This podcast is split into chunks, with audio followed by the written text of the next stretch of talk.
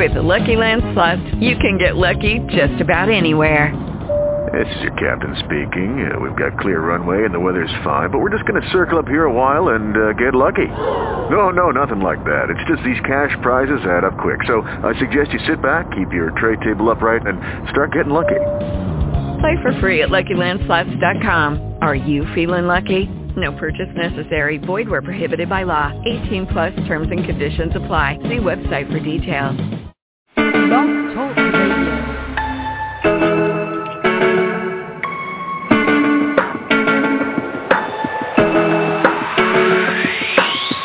Some days life feels perfect, other days it just ain't working. The good, the bad, the right, the wrong, and everything in Welcome, welcome, ladies and gentlemen, kings and queens. We have a great special premiere show tonight. Uh, we're going to be discussing Black Wall Street. Uh, we're going to pull in um, Brother Andre Curry coming out of um, California in a minute. I just want to give a few quick details about tonight's show. It's going to be a part one, which of course is tonight, um, a part two, which is of course tomorrow night. But first, I also want to make people aware that this is the Butterfly Evolution Show with Tammy Gator, and also the Anthony and B. Fly Show with me, myself, Anthony D. Collins. Uh, what we're going to do, we're going to try to do a few things. It's most important to get the information out there because maybe if you do know the information, I can guarantee you it's a lot of people who do not know the information.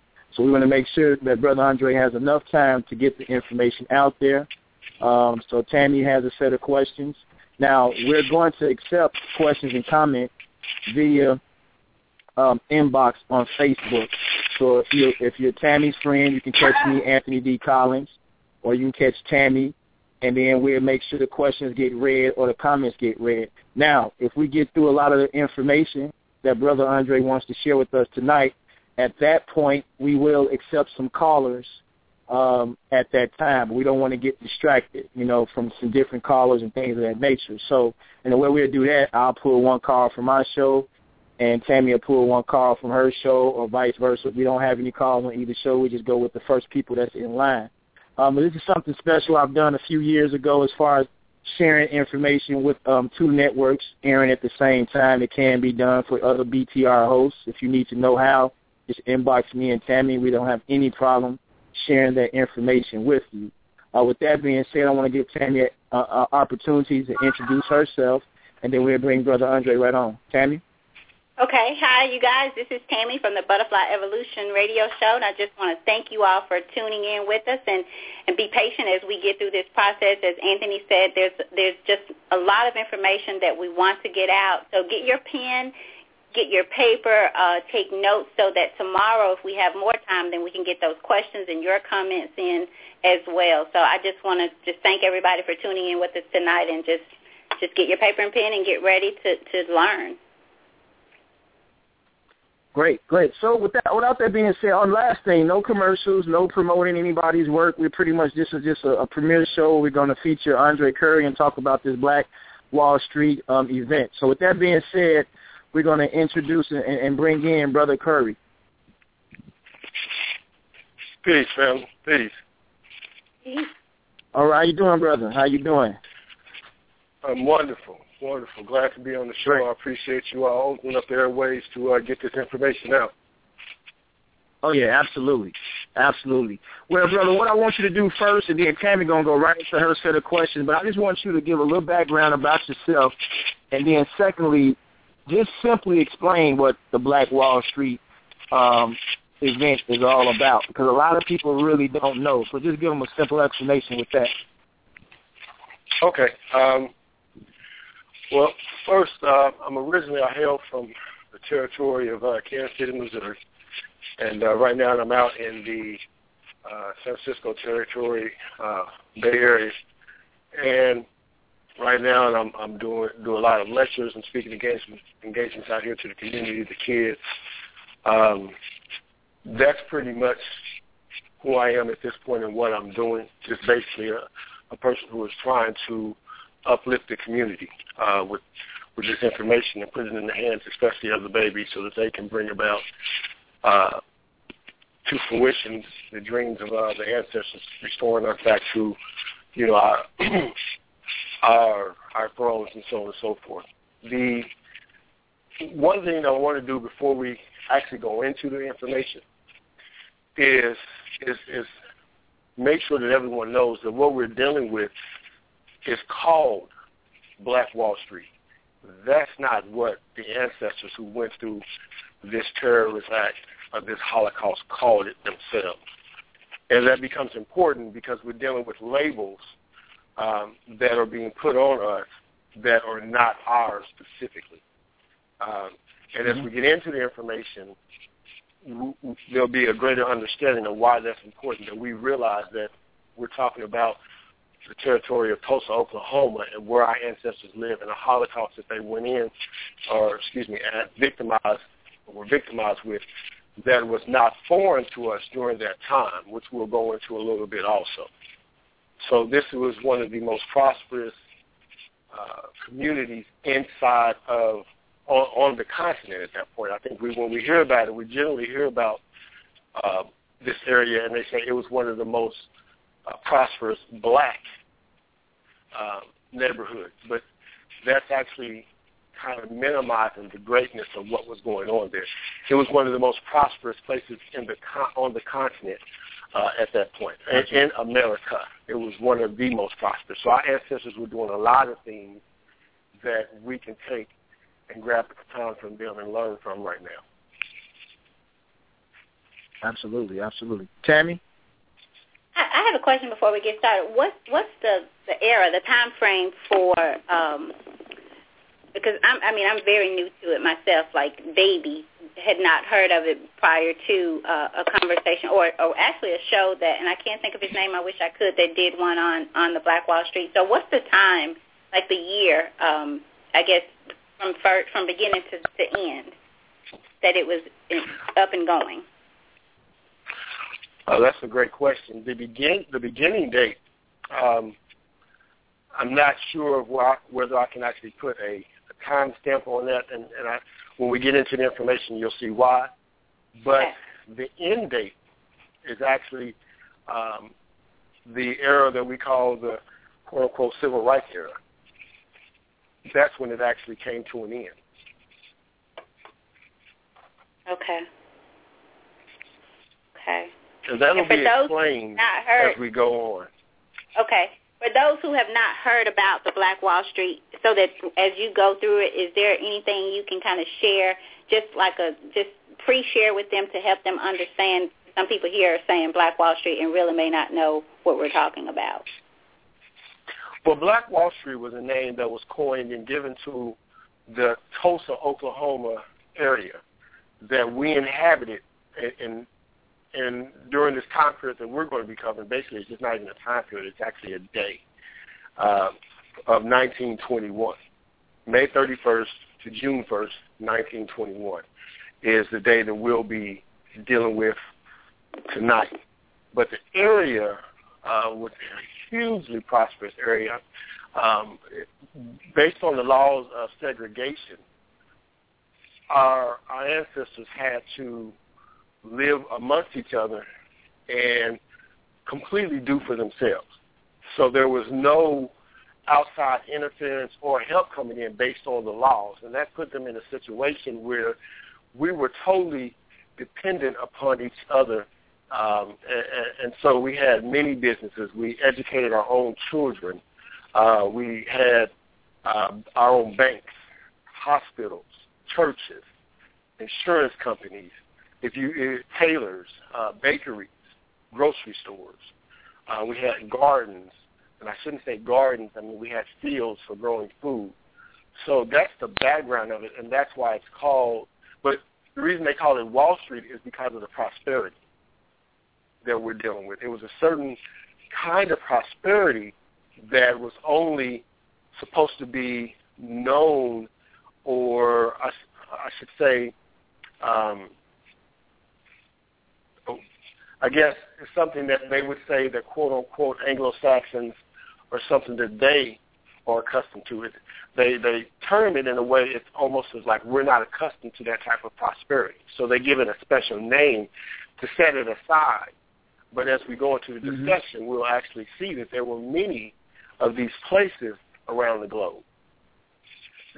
Absolutely, absolutely. My brother, I, I mean, just a little simple research that Ask if it's true or not, but they were so powerful at some point um, when we talk about this that wasn't they about to start trading internationally, kind of like what the New York Stock Exchange do today? That's a great question. Um, there wouldn't have been what we call now, quote unquote, stock exchange as, as we know it, because those things Mhm. weren't. It wouldn't have been a quote unquote stock exchange as we know it today. But what you're what you're inferring and referring to is international business. Am, am I uh, correct on that? Yeah, they Yes, were on the yes. way to, to, to doing international business with all different types of countries because France was a, a country that was stepping up. Um, and of course, Mhm. we were going to do uh, business with our brothers and uh, sisters on, on the continent of what, what we call Africa today. But you had a lot of countries actually stepping up to do business with them simply because a lot of countries feel guilt. A lot of Anglo-Saxon countries feel the guilt coming out of um, the times of slavery. So there was a lot of countries who wanted to be able to reach their hand out, you know, and say, hey, we're willing to do business and, and correspond with you and, and so on and so forth. So, yeah, they were on their way um, to doing things, you know, in a way that the Honorable Messiah, Marcus Messiah Garvey had ascribed to us to do in the first place. Right. Now, and quickly to add to that, is that one of the reasons? I know it's maybe something more, but is that one of the reasons that caused the bombing? And I know people probably gonna ask what they what they mean by the bombing, but I'm sure we're gonna talk about that later. Because just from what, some of the things that I studied, it said that was one of the major reasons reasons why the the government and the um, police there tried to bomb that community because they that would have put them on a whole nother level as far as power and money. Well, I can't say yay or nay to that particular fact. What I can Okay. say is that the prosperity that we were dealing with was something that was so so great that it caused a lot of jealousy uh, from Anglo-Saxons in the area. And Okay. one of the things that what was interesting about the research when I started really getting into it is that a lot of the Anglo-Saxon women were extremely jealous of the way that our queens were being treated. Absolutely. No doubt. Mhm. And I'm going when when we start getting into the information, it is so interesting how that jealousy played out and the things that they did to spite our queens. And but that Mhm. but just to throw a little trinket out there, we were so prosperous that our banks in Tulsa were loan were, were loaning money to the Anglo Saxons who were trying to get Mhm. into the oil business or whose businesses were collapsing, their banks could not uh, afford to accommodate them. So they would come over into our area and actually borrow money Mhm. from from our banks. I mean, this is how our ancestors Absolutely. was, was, was getting down. Yeah, absolutely. No doubt. No doubt. Tammy? I'm here. I, I want to hear how how the queens were treated. oh my God. we gonna need we gonna need a three hour show. Well no, basically from my Let's just make that about so we get back to that era. Because if we if we get there, everything will be back to back to normal, back to the right way. Let's hear through the rest of the information and get to the real point here. Yeah, let's just talk about how that we get things back in order. We, we Indeed. Indeed. Um, I guess if we could just go ahead and start, tell us about the people that lived in the area and and I guess what areas did they come from? How did they come together? okay. They called and how did they come together and where did they come from? Well, we're going to walk, you know, do a little walk through history on that one if, to entertain that question. Because mm-hmm. what I found is that no one is really kind of getting into where these people came from. You know, when we when we mm-hmm. hear people talking about Black Wall Street as it's called, we just hear about this prosperous community, and and it's almost spoke of like it just popped up. You know, like they just came out of nowhere and was just this great prosperous place. But that's just not the case. So mm-hmm. we're going to start the trek through history with the Trail of Tears. Okay. And that becomes important um, because with the Trail of Tears, with all that that um, went on with that, you had a pushing of the so-called Indian. And before I move forward, let me let me deal with the word Indian because as uh, Tammy knows, um, I, I'm very extreme when it comes to us speaking things correctly. And so our mm-hmm. people, when we're doing these discussions, need to know what they're saying when they're saying it. So as a side note here, if anyone is writing, write down a couple of things about the word Indian so that we can understand when we say Indian, what we're saying and actually what the misnomer is. So the word Indian was placed upon the people when Christopher Colon, or what, who we call Christopher Columbus, got lost at sea and landed in uh, central uh, Rock, or what we term today as America. He thought that he was in Hindustan. Modern day, we call that India. Because he thought he was there, and the people that he's seen look like what you, if you research um, the Dravidians uh, of India, you'll see a clear depiction of what the Dravidians looked like and still look like today, and what the people on this continent look like. So because he, he's seen the same people, same customs, same way of life, he called the people Indian because he thought he was in India modernly. That becomes important as we get into a couple of other other notes about um, who these people were, and that we say uh, were in Tulsa, Oklahoma. So when he got here, he he seen that, and, and so remember, these people were called Indians that he sees. Now back to the Trail of Tears. When we get to the Trail of Tears, we see that coming out of Georgia, the Georgia territory, the Missouri territory, some of the Kansas territory, some of the Florida territories, um, and a few other territories on, on the continent. The so-called Indians were pushed into Tulsa. And this is going to take place around the early 1800s. And when you start looking into that, you'll see that there was many, many tribes, whether you have Cherokee, Pawnee, um, Choctaw, Chickasaw, Seminole, uh, Wichita, Was- you know, Washita, which is same thing as Wichita, um, Muskogee Creek, um, and so on and so forth, were all pushed in to the, ter- the territory, excuse me, territory known as Oklahoma. Now, at this point, Oklahoma is considered sovereign. What sovereign means is that it is not a part of the United States colonies. It is its own country. As we know it today, it would be considered its own country. It was not a part of the Union. So every everyone and everything in Oklahoma was owned by the tribes there. Okay, so they they have their own government, constitution, bylaws, so on and so forth. Okay. Now, when the once the people got there, you started having a lot of Anglo Saxons coming in and invading and doing terrorist acts on the so-called Indians mm-hmm. because they realized that the, that Oklahoma has some of the most fertile um, land on this continent.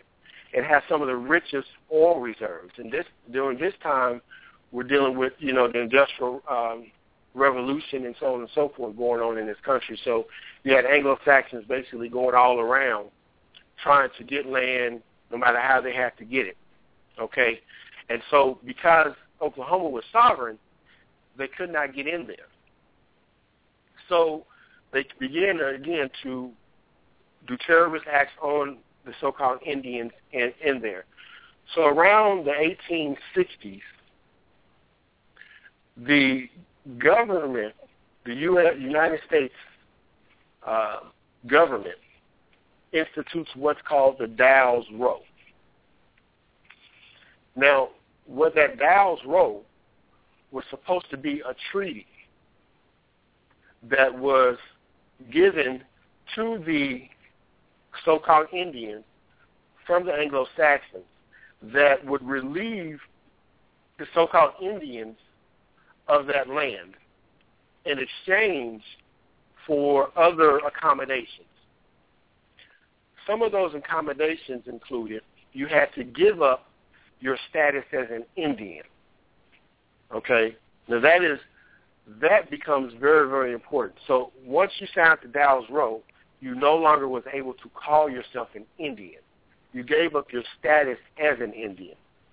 One of the other trades was that you had to dress more uh, civilized, as they said, which meant that you had to start dressing more like an Anglo-Saxon. You had to give up hunting as your way of life and get into husbandry, or what we today call farming. You had to send your children to schools where they would be educated by Anglo-Saxons. You had to learn the King's English. Um, and then one of the, the biggest atrocities of this whole Dawes Roll thing is that you, every man who was the head of a household was given 165 acres of land. Now, that 165 acres of land was then put into what's called a land trust. When it was put into that land trust, it was for 25 years. And after that 25 years, then you had to start paying taxes on the land. Now, what they did to disguise what was really going on is that they said that, oh, we're going to develop this 25-year trust so that no one swindles you out of your land until we can basically educate you and your family for 25 years, and then we'll come in, and then if you want to sell, and then you know there was other laws that actually um, abridged that eventually, but that was one of the laws that was a part of the Dawes Roll.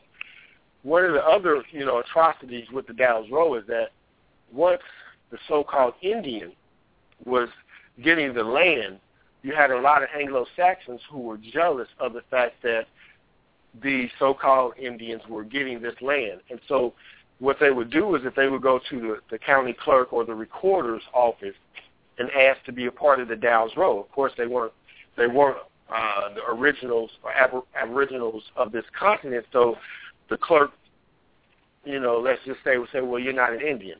So they would say, well, I'll give you five dollars if you write me on the Dawes Roll. And then that became what we now call the five dollar Indian, who really has no ties to this continent by ancestry, but bought into the official document that says that you do have ties. And so today mm-hmm. you'll see a lot of Anglo-Saxons running around talking about I'm Indian, I'm Native, I'm I'm I was one of the first people here. My ancestors went through this, they went through that. And when you trace their genealogy, these people are from Europe, France, Scandinavia, um, so on and so forth. And it was because one of their ancestors bought onto that. Okay, so um, if you when, may, uh, go ahead, brother. Go ahead. Oh, well, we can we can take a, a pause. What was you going to say there? No, no. I just want to for people to be able to keep up if some are, are, are not able to, just in case. Can you give them the reason why they did that as far as the benefits that they was getting because of that. Because you know I understand where you're going with it and why they was doing it. Tell them how important and how significant it is. What benefits did it give uh, um, uh, uh, a European to say he was an Indian, and what benefits did he receive from the government be just by simply paying the five dollars?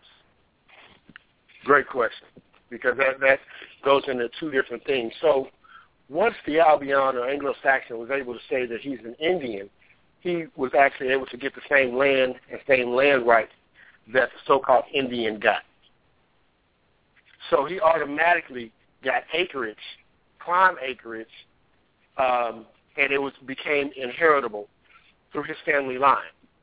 So once mm-hmm. you got it, if you're competent and you know how to um, symbology, which is the art of writing contracts, you can contract that and never and, and contract that through your family as an inheritance, and your family never would have to get off of that land. So that becomes very mm-hmm. significant when we start looking at, you know, a lot of the corporations that we see today, because this is how a lot of them made their wealth. Not so much all of them through the Dawes Roll, but through uh, the free labor that came off of our ancestors' backs in certain cases. And so because of that, these families would inherit these things that they never uh, should have been privy to in the first place. And Absolutely. Mm-hmm. what it becomes interesting about, the most interesting thing when you look at the Dawes Roll was the fact that you no longer could say, uh, had, could say that you were Indian. And that becomes extremely important based on the Constitution. Because the Constitution, the U.S. Constitution says that, quote unquote, Indians and all others, three-fifths of a man, are not taxable. So mm-hmm. in law, you are what you say you are. So when you walk into the courtroom or anywhere and you say, I'm Italian, I'm black, Negro, colored, African American, or whatever else, you say I'm Chinese, I'm Japanese. You are that. Those brands, black, Negro, colored, and African American, is what makes you taxable. So by the Indian, the so-called Indian, being willing to not call himself an Indian anymore, it automatically makes him taxable, which is also when you look at old census reports, while you'll see mulatto and and um, color or black. Well, you won't see color, but you'll see black in the old censuses because those were terms, those were uh, brands that was placed upon us to make us taxable in a lot of cases because we were not able to be taxed based on the Constitution. And those things are still in law today if our people could wake up and stop calling themselves black, Negro, colored, and African American you could put yourself back into the fold of nationhood if you just go back to respecting your ancient uh, foremothers and forefathers. But as long as you keep mm-hmm. that slave brand, black, Negro, colored, Indian, African American, then you become taxable by law because you are what you say you are. Hmm.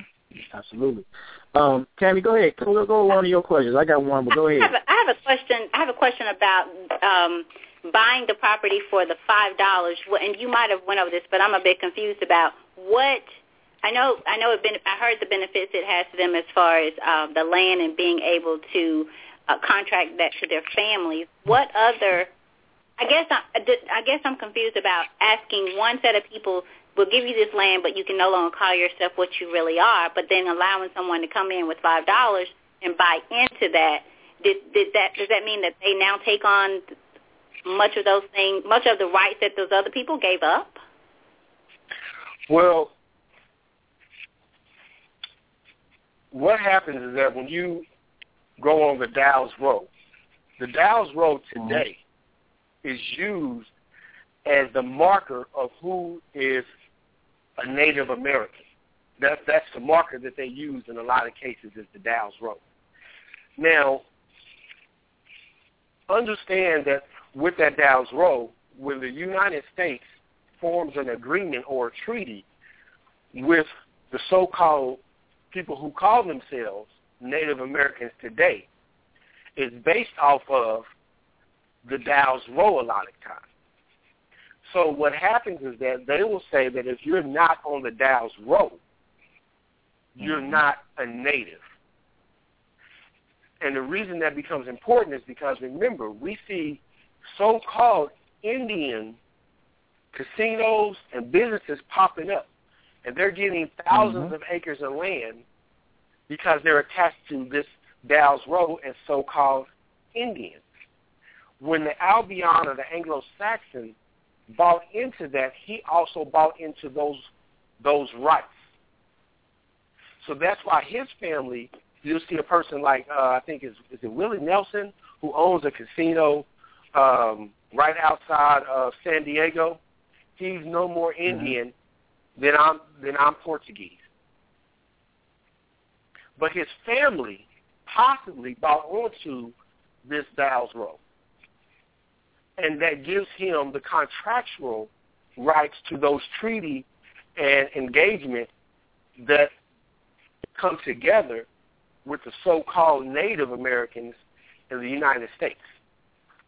Did I explain that? You understand the significance of why that was important from an inheritable standpoint. Right. Okay.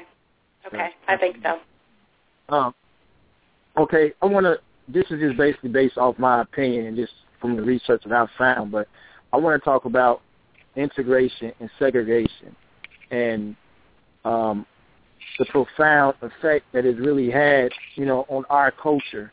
Because I really feel this is just my opinion again that when the um, the Black Wall Street, what we call it, was going on, we was okay. We was wealthy. We was owning businesses. We was keeping everything in house. We was getting married. We was doing all the things that was seen to be within our, you know, true design. But then once um, it be, once integration became came uh, came a way of life um, through the bombing or just the, the law change or what, whatever, um, then that's when everything seemed to just get lost. We started losing land, or land was stolen from us and then unions re- was created to prevent us from getting jobs because actually we had all the skills.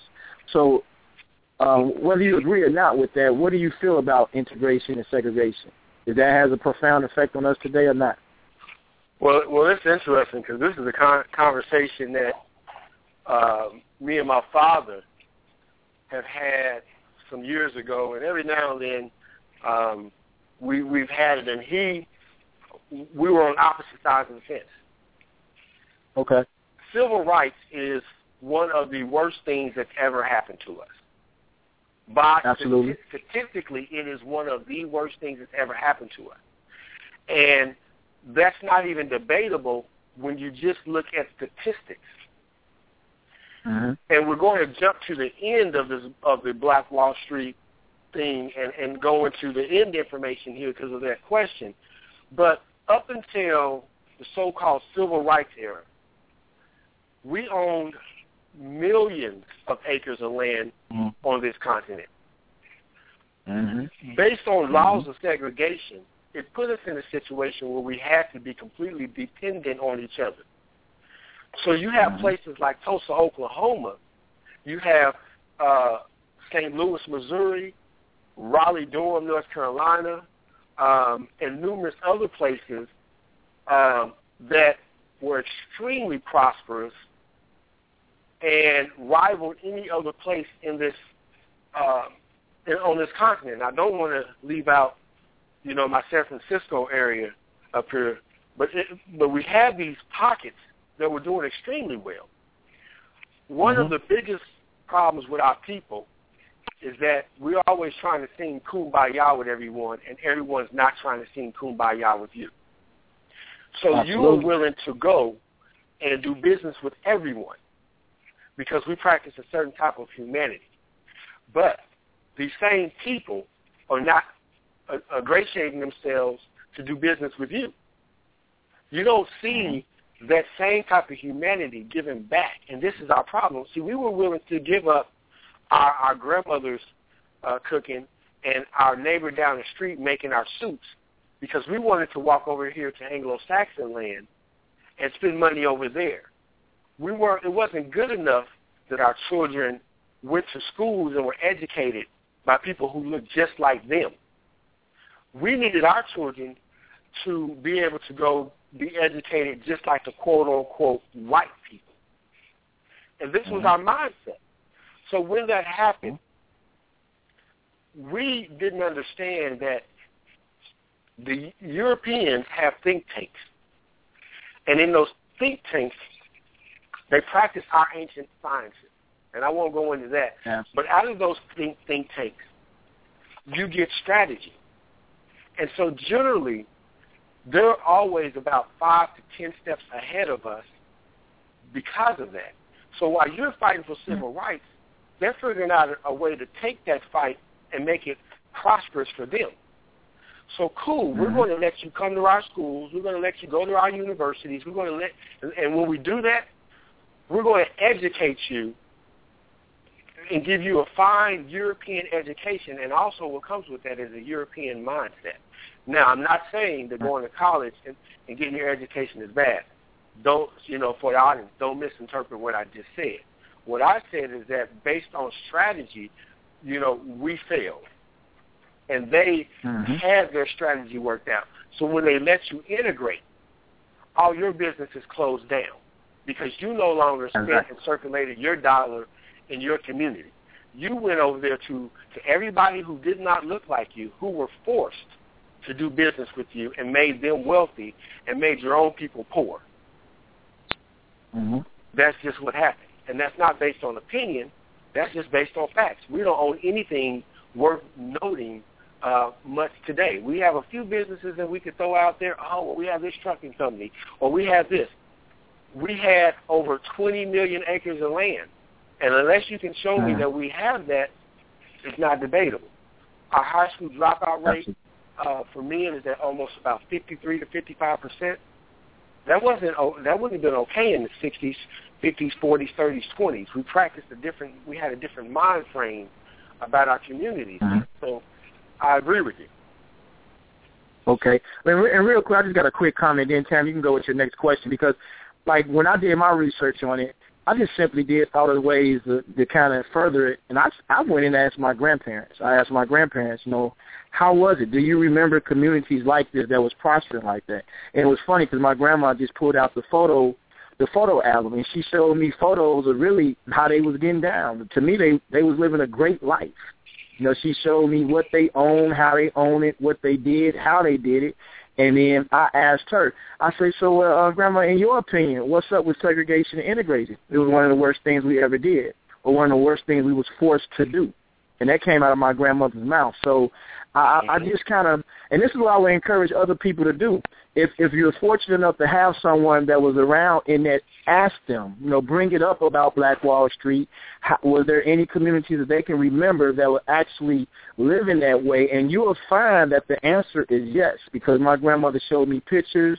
Uh, she showed me, you know, the fancy cars, the, the everything, you know, you know how they stayed together. She had so many stories. It actually made her day that I brought the conversation up because it was like she just got so jittery just thinking about those times. So that's what I encourage, you know, our listeners to do. Um, uh, go ahead, Tammy.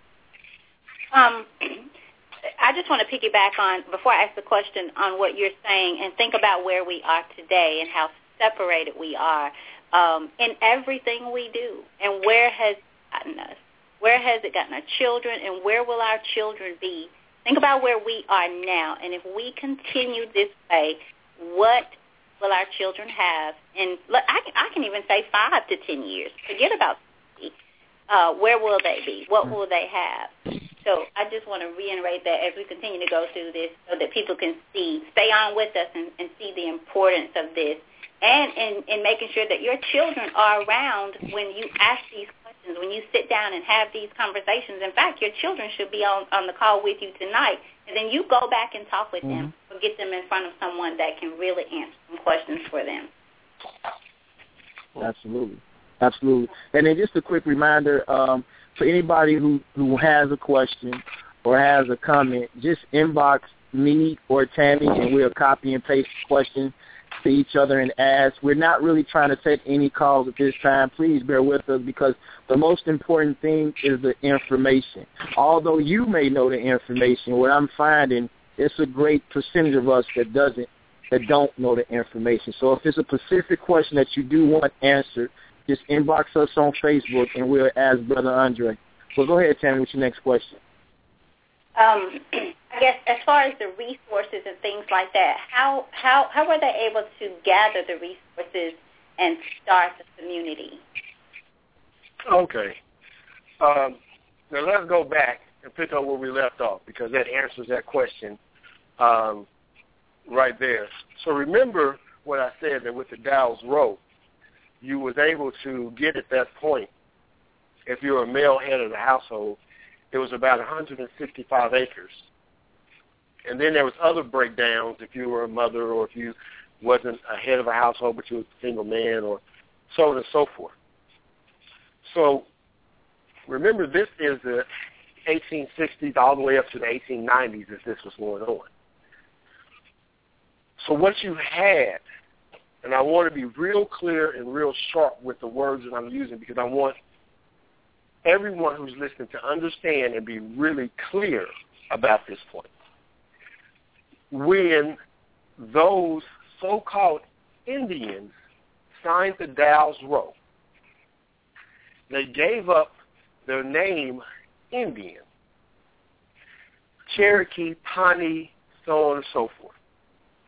They became today what you call the blacks, the Negroes, and the colors. I'm going to say that again because we tend to say I'm mixed with something when you're not mixed with anything. You are the original, and we got to get that vocabulary out. When the so-called Indian, Cherokee, Pawnee, Washita, um, Chickasaw, Choctaw, signed to Dawes Roll, they gave up being called Indians and became blacks, Negroes, and colors. They got those brands. The way that we accumulated, because Tulsa, Oklahoma has 65,000 acres of land total. That's four square miles, half the size of San Francisco.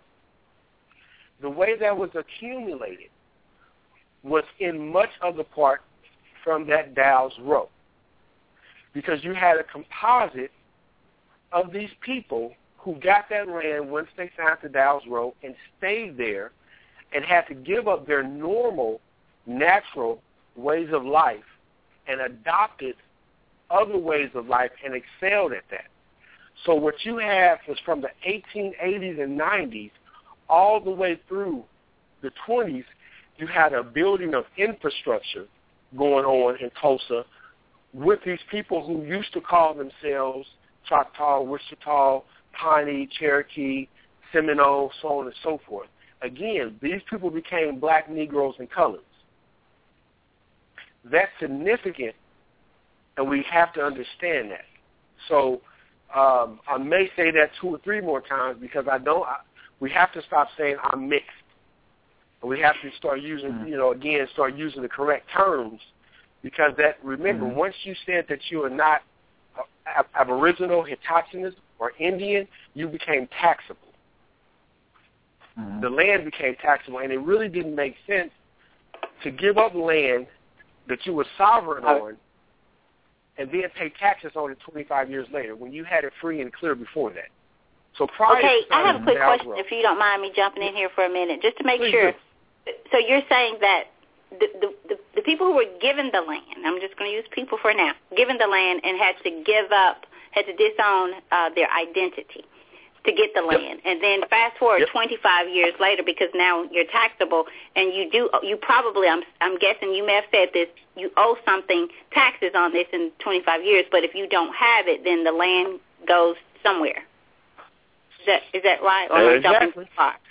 Exactly. You lose it. Okay. 25 years later, if you can't start paying the taxes, you lose the land. You eventually lose the land. Okay, now 25 at that years point, earlier, say that one more, Mhm. say that again, Andy. no, I was just saying at, at at that point right there when they lose the land, what happens to the land? I'm just curious. That's just a question that came to my mind. That goes back to it goes back to the state. It's the same thing that if you own a home today Okay. and you don't pay Okay. your taxes, it gets auctioned out. Right. Okay. Same process. Okay. Right, and so Okay, that cool. became significant. That that that's how we accumulated the land. We never went anywhere. Okay.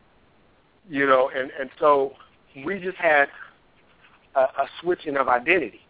So you can look at some of the uh-huh. records, and you'll see where when a lot of these treaties were signed, you'll see names like um, one of the brothers or sisters' names may be Anho Anawaiho Hui, and he'll become Charles Williams. You have someone named Okay. Dinagi Wai, and he'll become James Travis. I mean, and you can see it on the records. It was the most Mhm. that was the most fascinating thing that I've seen. I was I couldn't help but chuckle because I'm like, it, it was interesting how systematic it was, and how we were so Right. even back then we were so far behind the eight ball with it because we didn't understand because we didn't operate that way.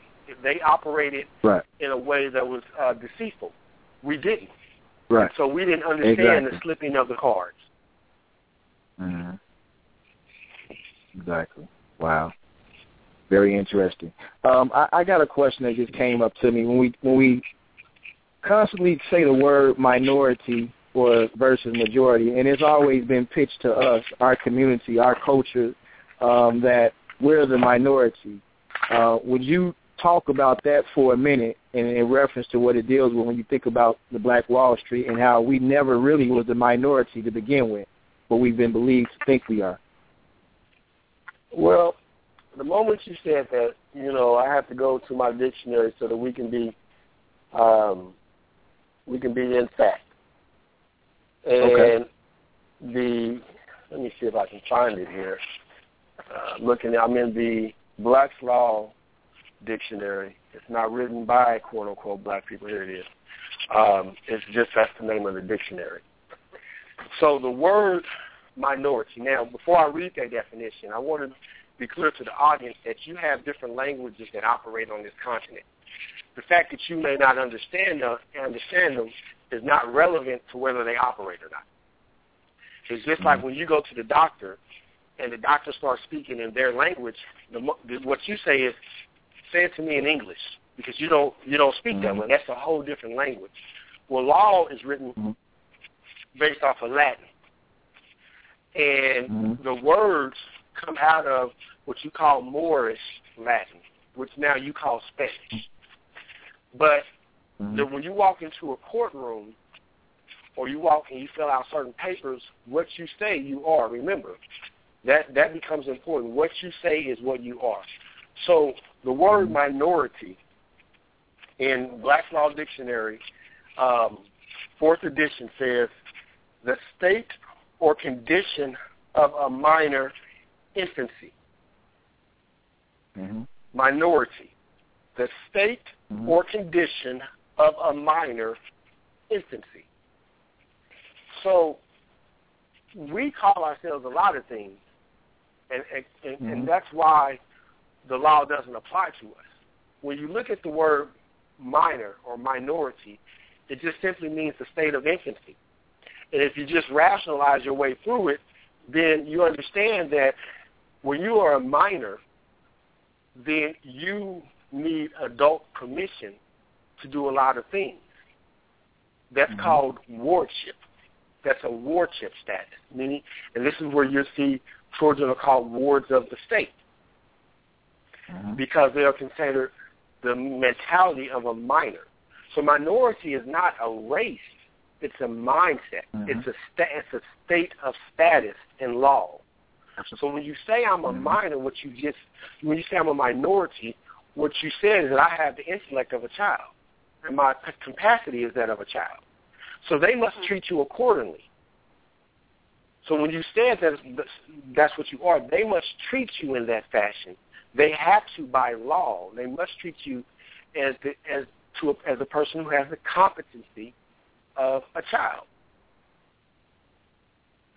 And so when we say that today in our communities, um, whether we're saying the word black, and if you're looking at the word black in the law dictionary, if you look in Black's Law Dictionary, third edition, it'll tell you the word black means fictitious, um, uh, not uh, unapparent, uh, fake, and civiliter mortuus. And the word civiliter mortuus means civilly dead or dead in the eyes of the law, which means law does not apply to you. Absolutely. And so those words become reality for you because that's what you said.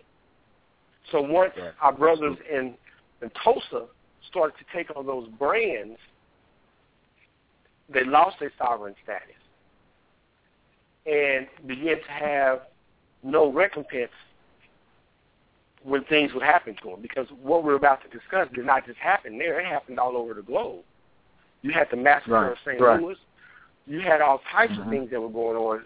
This riot that we're about to discuss was the biggest one, but by no means was it one of the other the only ones. The year period from 18, I mean from 1918 to 1921 was one of the bloodiest time periods uh, uh, uh, with massacres happening to us.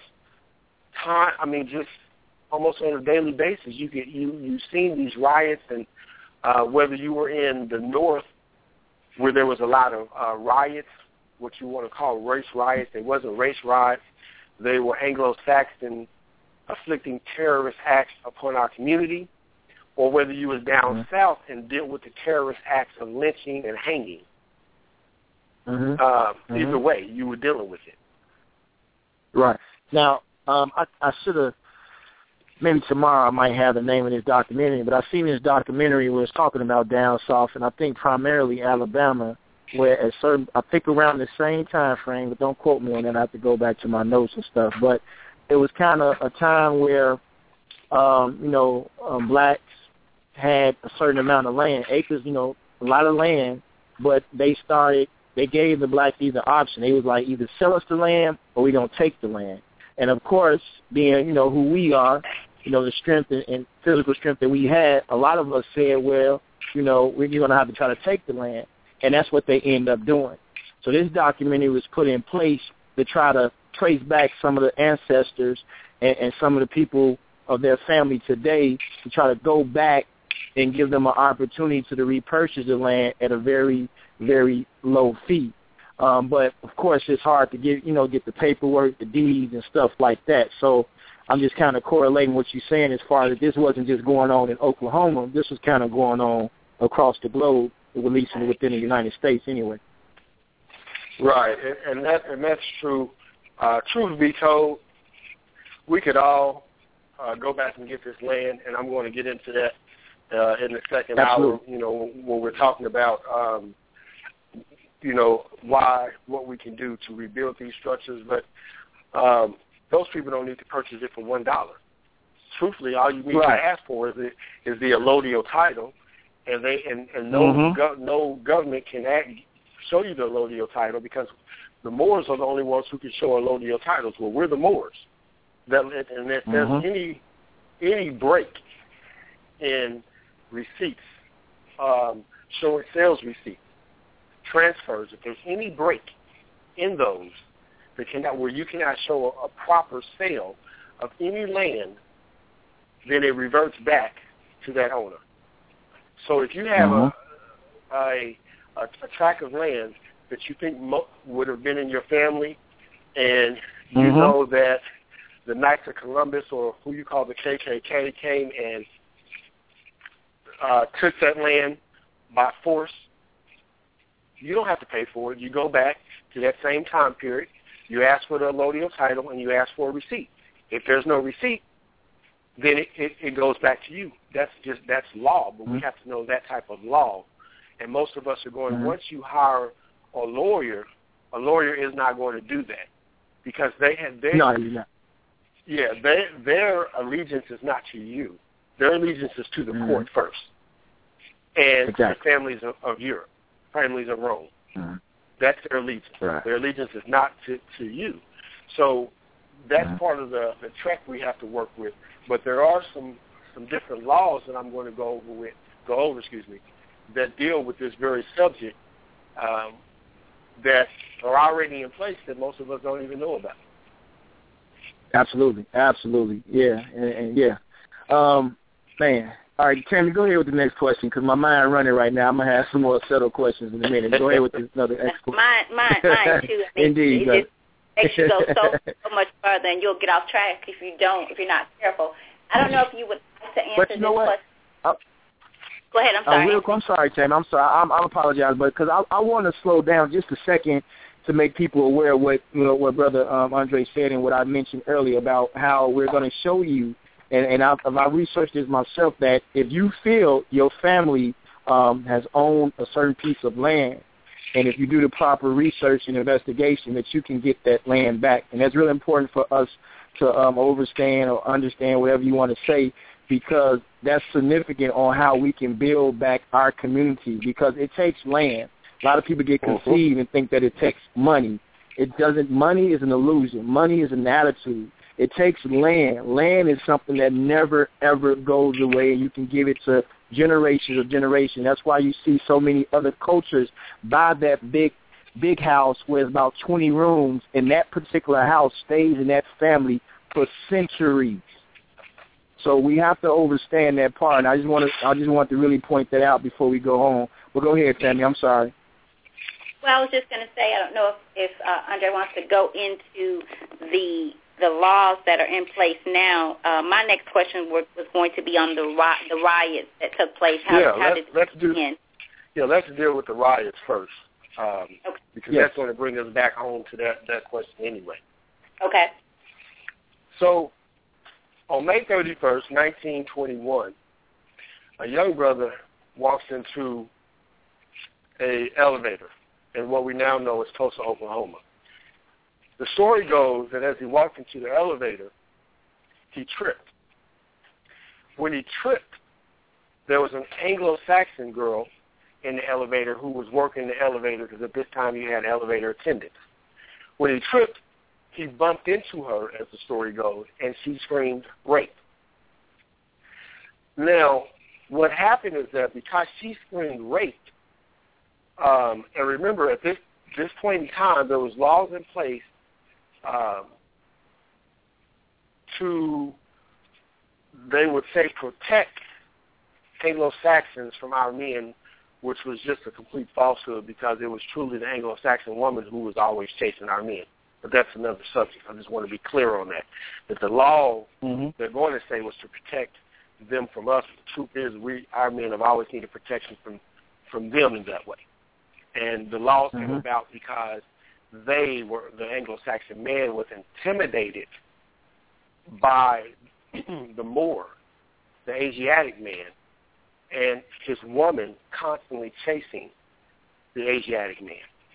So they had to and they had to bring about codes, not laws. They had to bring about codes to enforce these things. And some of those codes you hear would be called reckless eyeballing codes and so on and so forth, where if you were caught looking at an uh, Anglo-Saxon woman, um, then you would could be uh, in prison and so on and so forth. So anyway, but so that was the significance of her screaming rape. So once that started, the the, uh, the sheriff come and, comes and takes the young brother to the jail. Word gets around by the the Tulsa. I forget the name of the uh, the paper, um, but if you know it, Anthony, or tell me I can throw it out there. But it, they they have an article, and, and I actually finally found an article, and, I'm, and I was trying to find it again, and I couldn't. But they had printed an article that said Negro rapes white woman, and they printed Okay. it this article the exact same day these, this happened. That article circulates around the communities that surround Tulsa that are all Anglo-Saxon. Mhm. The Anglo-Saxon men come together, surround the church. When they surround the church, excuse me, when they surround the jail, not the church, um, when they when they surround the jail, word gets into our community that one of our young brothers is being held there, and there's an angry quote unquote white mob outside asking for for the sheriff to turn him over so that they can hang him. So our brothers go down there and they tell, tell the sheriff that, look, uh, we're not coming down here to start any trouble. We just want to help protect the jail. because we want to make sure that our brother gets a fair trial. So what happens is when the brothers showed up, the Anglo-Saxons seen uh, the number of, of brothers that came, and so they all went to go get guns. They left, came back with guns. The sheriff tells um, the Asiatics that came up there, look, um, I don't need you. Everything is good. Um, I'll make sure that he's okay, blah, blah. And the brother's like, no, we're not leaving. He finally convinced them, convinces them to leave. They leave, and then as they're going out, they see that it's more and more Anglo-Saxons coming with their shotguns, rifles, and pistols. So now a lot of the brothers in Tulsa were war veterans. And so they they were fully armed and had their own arsenals also. So they went home. They all got there, rounded up more Asiatic brothers, and and went back up to the jail, all fully armed at this point. They marched up to the jail and tell the sheriff, this time we're not leaving until tomorrow when he would get his trial. So the sheriff is trying to uh, calm the crowd or, you know, whatever. And one of the brothers, they were some of them were going outside and they walked past a Anglo-Saxon with a rifle. And the Anglo-Saxon, as the story goes, says to the brother, what are you doing with that rifle, nigger? Or nigger? And um, the brother says, I'm going to use it if I have to. That kicks off the riot. That incident mm-hmm. right there is what kicked off the whole riot that starts at that point. Is there wow. any questions or anything about that before we move on to some of the particulars of what was happening during this riot? No, I don't no, have I'm... anything right now. Tammy, you have anything? I don't. Okay. So when this riot, I shouldn't say when this riot, when the, when these when this terrorist acts start. Mm-hmm. The brothers are war veterans, and it was it was a huge intimidation for the Anglo Saxons that the brothers were veterans because they knew that that these brothers would know war tactics, and you can read about that and so on and so forth in certain documents.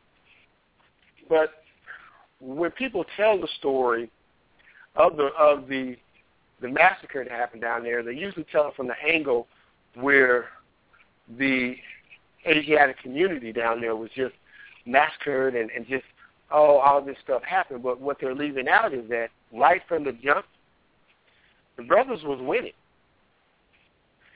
fully winning this whole battle. They were fully armed mm-hmm. um, and was pushing the Anglo-Saxons out.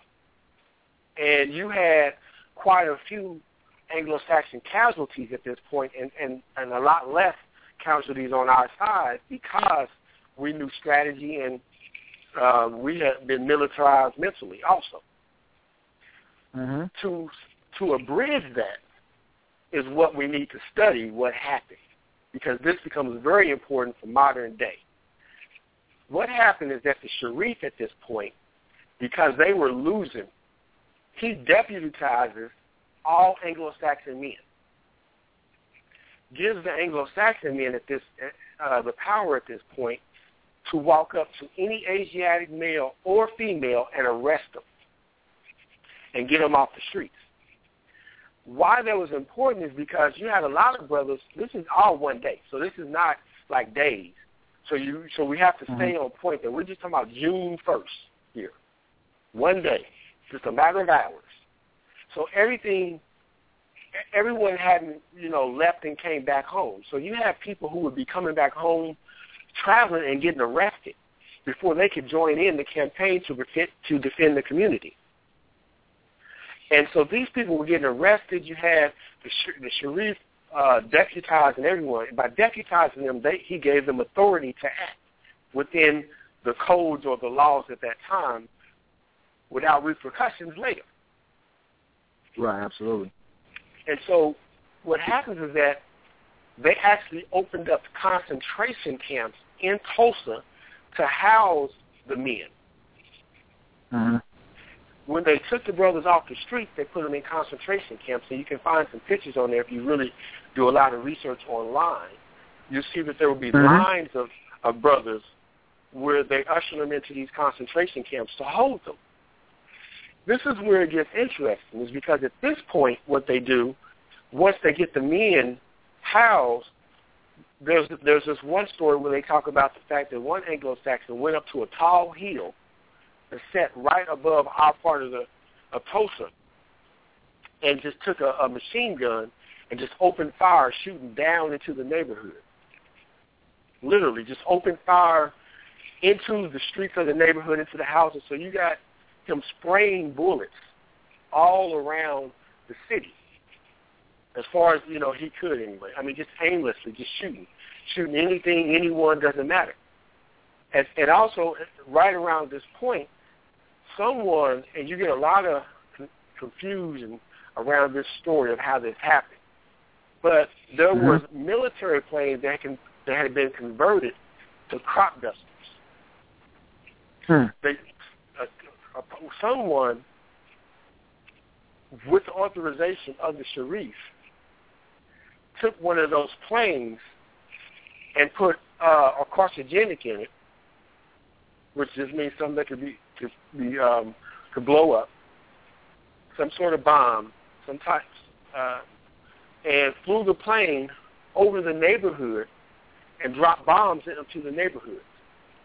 So this becomes the only bombing inside the United States instituted by an agency inside the United States outside of the one that happened in Philly back in the 80s. Because we people forget about that one, but the, the brothers of Move were bombed also. So so we've got 2 Mhm. Tulsa and Philly. Okay. And but Yep. Tulsa was the first one. And when they did that, they wiped out people for blocks uh, in- in the community. Once they had the men locked up and had shot up a lot of the people, what the Anglo-Saxon men did is they went back home and they got their women. They took their women down Mhm. inside the community. When they took them down there, they allowed the women to go house to house looting the homes, taking our queens' jewelries, furs. Our, our, our women have marble in their homes. Um, I mean, Mhm. we were talking about a time where our women lacked nothing. And I'm not saying there wasn't disagreement.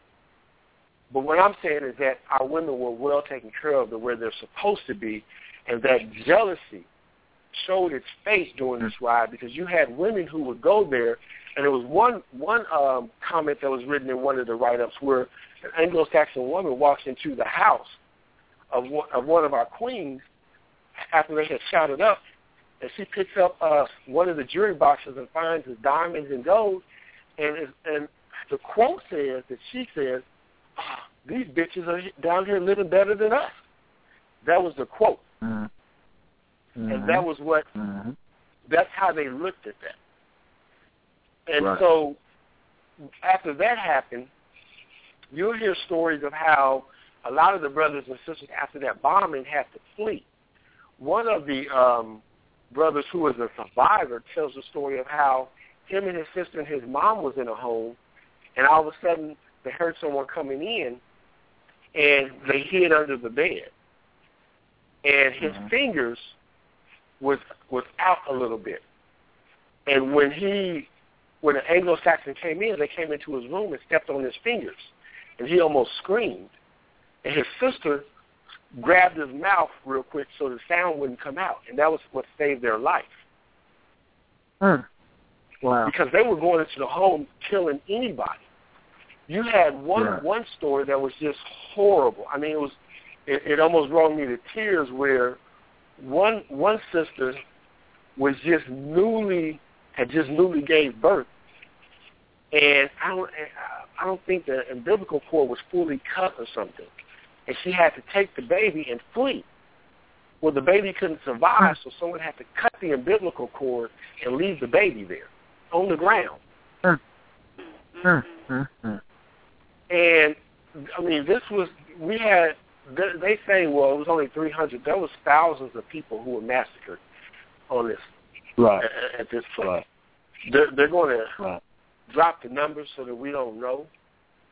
But the records, And it- it families show Mhm. thousands.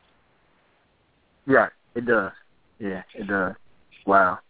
Um, Tammy, just go ahead, go ahead with the rest of the questions because we want, like I said today, we want to make sure we get as much information out, and then I want you guys to just be mindful, um, um, brother, brother Andre, and, and Tammy. Tomorrow, like maybe the last twenty minute marks of the show tomorrow, I want to talk about solutions. I want to talk about what we need to do to try to um, make a new Oklahoma across the globe you know, and, and that's what I'm trying to preach and talk about as I do these traveling work, workshops and things of that nature. So I just want us to keep mindful about that. Uh, but Tammy, go ahead with the, um, your next question. Well, well, that's actually one of the ones. So we'll just kind of save that tomorrow. So uh, we want everybody, invite everybody, and encourage you to come back and and and talk with us, discuss. You know, pre- be prepared to to uh, get in the chat. So follow us, either Anthony or myself, Butterfly Evolution, or uh, Anthony B Fly and B Fly Radio Show. Follow us so that you can get in the chat line tomorrow and, and send us your questions, comments. So that's one of the questions. So we'll save that for tomorrow. I guess did my next question is did they ever rebuild the community? And if so, um, I guess when?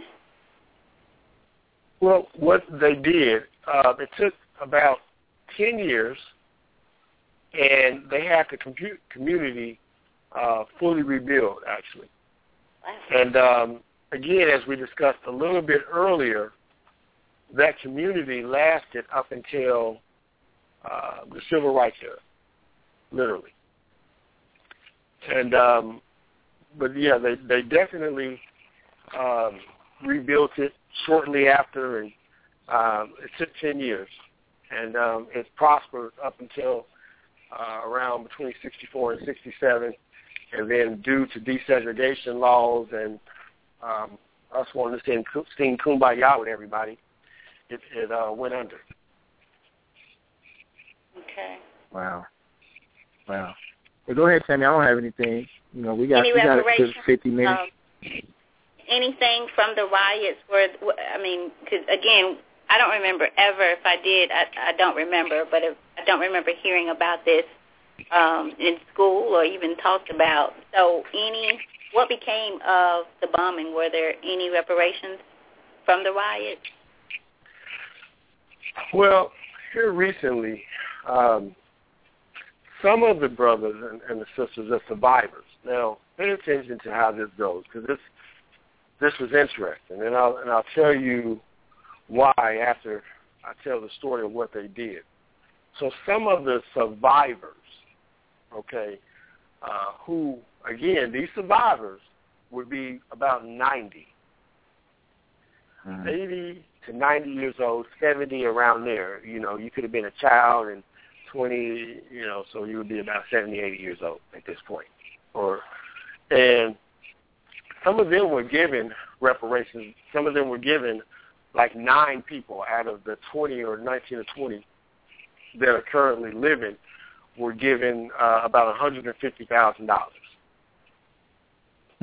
Now, what I did when I was paying attention to that, um, they there was an episode of 60 Minutes uh, that was aired. I, I forgot the year, but they talked about it, and in that they they interviewed a congressman for Tulsa or one of the senators or something like that, and he feels that they didn't deserve it, that they shouldn't get it, that they, they should um, just get over it. Now, Mhm. from me studying law, I understood what he was saying. It had nothing to do, and this is where we have to study and not be so emotional, honestly. Because Mhm. what he was saying was that we can't give them reparations because it would set what would be considered a legal precedent, so we can't do it. Because if we give them reparations, when that precedent is set, is set, it can be cited for all legal cases dealing with reparations. So you Mhm. can't give, you cannot give their descendants. Now pay attention.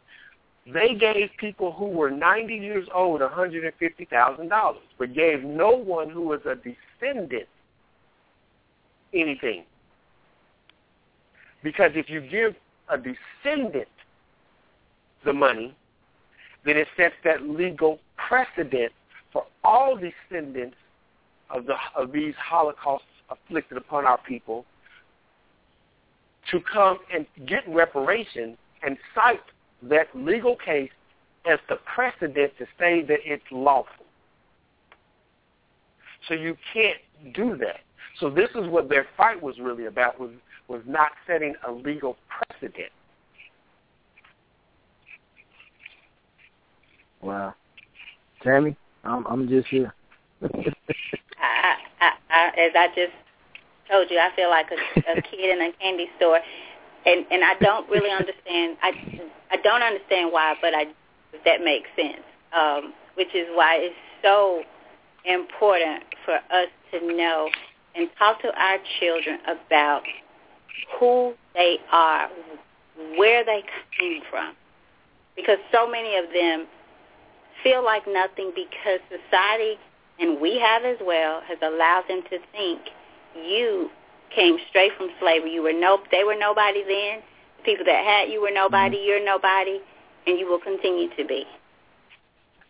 So mm-hmm. I, I found and, and an article that, and maybe you can kind of give some note on this because I'm sure the numbers have changed now.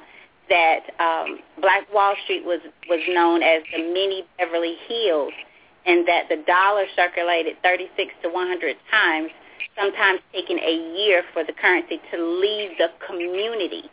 And now mm-hmm. a dollar leaves the black community in 15 minutes. And that was in 2011, so I can't imagine what it is now. And that was, again, leaves the community within 15 minutes. And it took sometimes a year to leave the community back then. No, those numbers. Um, you can kind of tell me. If, yeah, no better. Only, only uh, only worse because again, um, we're stuck in a certain mind state, and and that the resurrection of us out of that mind state is going to take us reorientating ourselves back to being ourselves. Right now, we suffer we suffer, excuse me, from a form of Stockholm syndrome, where we have totally assimilated ourselves into the mental mind state of our accoster. And so until we reorientate ourselves away from that and get back to being who we are, then it can't happen. And that's why, you know, you you and Anthony become so important because you get the information out to change the vibration mm-hmm. within the community. You know, um, we talk about, you know, reparations and we talk about all these things, but it is a fact one of the things that happens when we when we get into how can we rebuild this thing, and why is it that we haven't been able to get reparations? Well, there is no nation on this planet of black people. There's no nation on this planet of African Americans, Negroes, or colored people. That nation doesn't exist. Nations do business with nations. So what happens when you call yourself a slave brand, black, Negro, colored, African American, and Indian, and they're letting the Indian slide, so we'll keep that out. But when you do, when you try to conduct business as a brand, then again, law doesn't apply to you. So in order for us to rebuild these structures, we have to go back to being ourselves ancestrally. We have to reclaim the heritage and the the, uh, the names and get the brands off of it. For instance, you look at a name, and I'm going to use all of us so that the audience can understand it.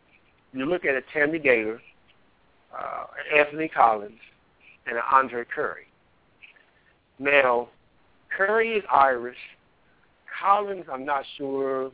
My, you may know German, Dutch, whatever. Gator could be the same, whatever. None of us are our ancestors are Dutch, Irish, or any of those things. When you in, when you do business in those names, it's void ab initio, void initio, which means it doesn't exist from the beginning. Those names was put upon us in slavery to signify property. So Right. when our ancestors was forced out of our ancestral names, they were given these names to Mhm. signify whose plantation they was on and whose property they were. Mhm. And we continue to do business and take pride in these names. I mean, one of the craziest things that we hear is how you hear some of our brothers and sisters who aren't educated or indoctrinated, either one, either side of the fence that they're on, and they take pride in these Anglo-Saxon last names, these slave brands. I'm a Smith. I'm a Jones. I'm a Johnson. I'm I'm the I'm the strong black man. Without ever understanding what they're saying, Mhm. until you strip that off, and this is where, you know, as both of you know, that my actual uh, noas or name or title is Ramiel Il Bey, and I Mhm. don't even deal with the slave brand or have that slave slave brand. The only reason it's still on Facebook is because I haven't changed it because of, of me Mhm. having so many people I went to school with to deal with with that given name. But I don't even deal with that given name in in my actual uh, reality. My my nuance Mhm. name is Ramiel Il Bey because I've had to Mhm. strip that away to put myself back into the fold of nationhood and declare myself an aboriginal, uh, autochthonous person to this land, and put myself back into Now, the quick- fold of law. Quick question, brother. For anybody who wants to to do that, as far as the name, well, how do they go about that? Well, Changing the name. there's a, there's the first thing you must do is study, and I'm going to give them the website. And the reason I start with that, and I know some people are looking for this quick information. I just want the paperwork. It doesn't work that way. We are under military occupation, and you have to be able to defend your square. You have to be able to defend your honor and your ancestral honor, which means that you have to know the law. So the first thing I do is Mhm. give you a study guide so that you can study. So that if someone comes to you and they stop you inside and you're traveling in your motor conveyance or what you'll call a car, and they stop you and say, do you have a driver's license? Well, when you come back and say, I don't, what is that? I don't, I don't have that instrument because I don't need that instrument. You can defend your stance. If you go to court, you have to be able to defend your stance because they're going to say, well, who are you? They'll say, it's Andre Curry here. so I have to know what to say because they're going to keep trying to convince me to take on that brand. So I have to know how to say, uh, for the record, on the record, let the record show that I, Ramiel Il Bey, am here in full life, pro se, dealing with the fictitious corporate entity, Andre Armand Curry, in special appearance. I have to know how to say that to put it on the record as to who I really am. And if you can't do that, you tie yourself up. So the Mhm. website that you can study from and actually get the information to reclaim your estate or your inheritance as a Moor is RV, is in Victor, Bey, B-E-Y, publication, R is in Robert, V is in Victor, Bey, B-E-Y, publication dot com. Hmm, hmm, hmm. Everything on that website you study. You can get in contact with the Mhm. brothers there um, on on there, and all the information pertains to you and reclaiming our inheritance. Now, Mhm. why that becomes important is that there was a a law that was signed, and this gets into the reparations, and it becomes interesting because I know we've all had these conversations with with our brothers and sisters, and they talk about well, we should get reparations, and we should get this, and we we should you know get that. Why ain't they? Why haven't they paid us? But not many people know that there's actually already an international law that says that you can get it. Mm-hmm. And it's on the books. But you have to be Mm-hmm. yourself in order to get it. Because nations do Mhm. business with nation. So Mm-hmm. once you once we go back to nationhood, which just means the same train of thought, we unite to Mhm. form your communities. For instance, you're in the territory of Chicago.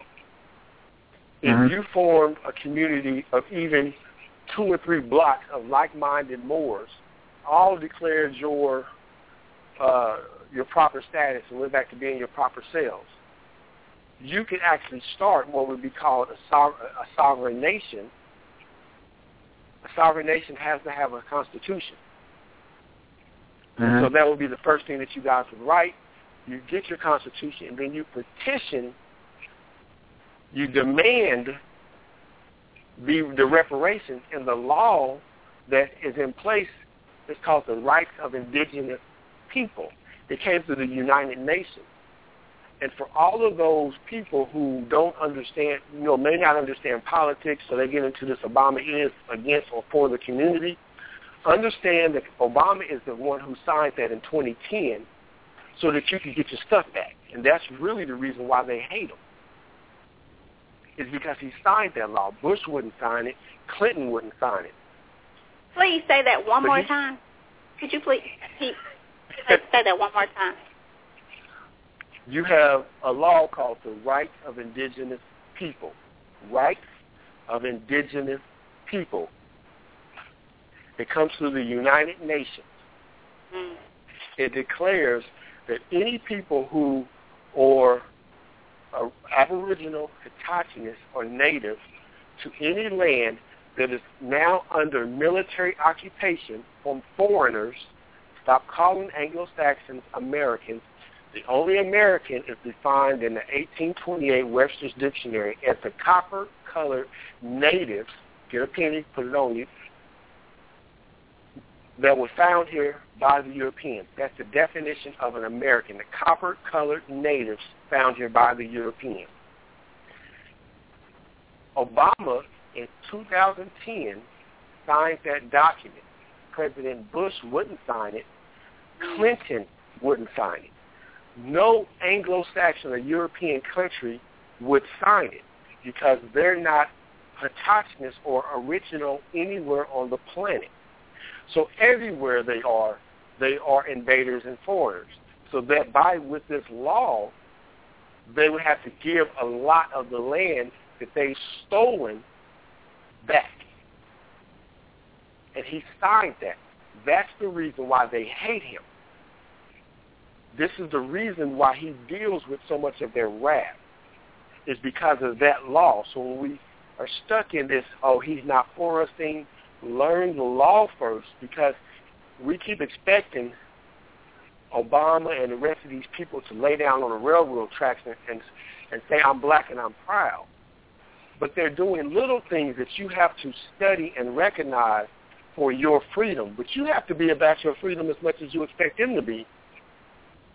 Mm-hmm. We have to stop crying about what they're not doing for us and get up and do something for yourselves. Stop saying that you're trying to make tomorrow better for your children and actually do something that makes it better for your children. Don't complain about the schools, but then when I ask you what is, what is your what is your child learning at school, you don't even know. Don't complain about a flu shot, and then when I say, well, what what is in a flu shot that you gave your mm-hmm. child, you don't even know what it is. Mm-hmm. Responsible people don't do that. Responsible people actually know what they're shooting in their children's arms. Responsible people actually know what their children learn on a day-to-day basis. We're not responsible right now because we've been trained not to be. But we have to do something about it and stop trying to blame someone else. Educate ourselves. You have the website. You have the radio shows. Do something. Mm-hmm. Great point. Um, this great point. is Amy. Are you going point. to give anything on the on the research or the laws, or do you all want to touch base on that our first part? But I know you mentioned about the, how to do the proper research and then the laws that are in place now. Maybe that's what you were talking about a minute ago. I can, we can go in whatever direction because there's so much to talk about that, you know, the next 30 Mhm. minutes and two hours tomorrow is going to still leave a lot. So, you know, we have this time, we might as well take advantage of it so we can speak about some of the laws that are in place and how to actually, you know, dictate those and uh, bring these situations to fruition and reality. Okay.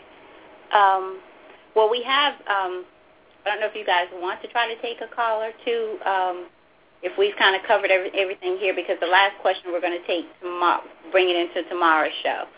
So, do you all want to try to Okay, take? yeah. I'm fine. Why not? I tell you what. Let me just. Uh, okay, I think maybe. Okay, let me do this. Um, I'm going to just for the sake. I'm going to go out for just a second, Anthony. If you want to just kind of carry on, okay?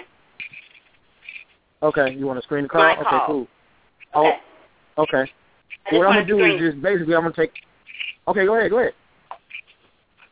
Um, Brother Kerry, I want to just take this opportunity to just thank you for taking the time, really, to um, share this information and coming back tomorrow. A lot of times um, we take information like this for granted because I know that you um, diligently work hard as far as doing your research for yourself, but you also are willing to share it with others. So I appreciate you taking the time tonight to do that. Hotep brother, no problem. All we're doing is, Oh, yeah, hotep, you know, following following the commandments. You know, trying to raise fallen humanity. You know, getting up, getting ourselves Yep. back to our proper selves. What else would I could I be Oh, yeah, doing tonight absolutely. that's that important? Right, absolutely, absolutely. Because this is Okay, definitely I'm some real back in. I important don't- information. I'm back in, you Oh, guys. go I ahead, don't. Tammy. I couldn't get an answer from that person, so I was trying to pull in 713 with the last four of 9333. What you'll need to do now is Mm-hmm. select the number one to, to pull yourself out of queue and then select it again so that I'll know that you're back on. Just trying to monitor the calls for this type of show because sometimes we get, you know, get those people that we don't want on the show. Right, right. Well, okay, well, if we have no other calls, we can just go into some of the laws then to kind of close out the show. Okay. Um, sounds good to me. You have several different um, laws on the books, but the most important one is going to deal with, uh, and I'll read it, it's Article 6 of the Constitution. And why that becomes important is because the Constitution um, is going to set the standard for, for everything that, you know, we're talking about. Let me see if I can go to it in here. Okay, it says, let's see, uh,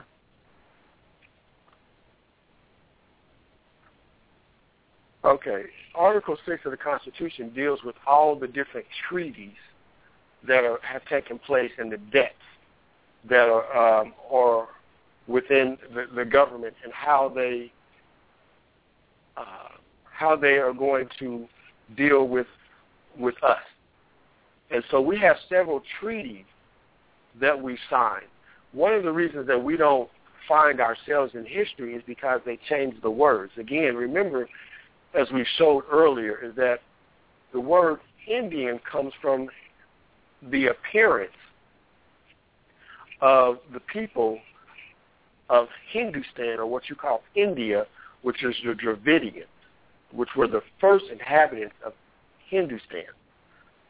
That the word Indian and India comes from the word indigo, which deals with the blackberry tree, connotatively using the word black. Okay. Now, when you look at the Constitution, you, and, and you go back to the treaties, you see that you, there was a treaty called the Treaty of Peace and Friendship that came about in, in uh, 1200. And that treaty was when we, the Moors, on this continent, were the first to acknowledge the Anglo-Saxon as independent from Great Britain. Mm-hmm. We signed that Treaty of Peace and Friendship that gave them permission to set up a sovereign government on this continent, and then after a certain amount of time, they actually were supposed to be, start paying us taxes and tribute to stay here. Now, I don't know if the audience got that, so I'm going to repeat that one more time. We signed a treaty with them called the Treaty of Peace and Friendship that recognized them as sovereign, as a sovereign government on this land. We allowed them to use part of our land to set up their government and be independent from Great Britain. Hmm. As a part of that treaty, after a certain amount of time, and I don't want to say the years because I, I could be misspeaking. Um, and I don't Mhm. want to do that. But after a certain amount of time, they was actually supposed to start paying taxes to us. So instead of us paying taxes right now, you should be getting a check in the mail based on the Treaty of Peace and Friendship. hmm And the Constitution is actually what tells you that. So I'll read it. Article 6 of the U.S. Constitution, it says, this Constitution and the laws of the United States which shall be made in pursuance thereof, and all treaties made or which shall be made under the authority of the United States shall be the supreme law of the land, and the judges in every state shall be bound thereby. So in that verse, it tells you that any treaty that is signed or was signed is the supreme law of the land. hmm And because of that, when you go and you look up the treaties that were were imposed uh, upon us on this continent, the the Choctaw Piney, Washita, Seminole, uh, so on and so forth. Those treaties are still binding based on the Constitution. Now, a Mhm. lot of brothers are going to say, well, that's their law, blah, blah, blah. That's not their law. You taught them law.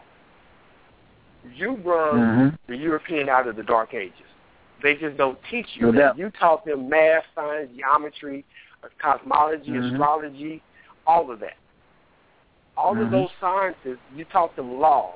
When you get into the, the even the Constitution that we're reading out of, the Constitution comes from what's called the Great Law of Peace Mhm. that lasted over 200 years on this continent prior to the European. This was a treaty that we had amongst all of our tribes to stop us from fighting each other, and it lasted for 200 years. When the Absolutely. Anglo-Saxon could not write his own laws because they kept falling apart, he summoned us to come in and help. This is why when you see Mhm. pictures of the signing of the Constitution, you always see a so-called Indian in the background laying low, chilling. Mhm. But no one Mhm. ever questions who that person is.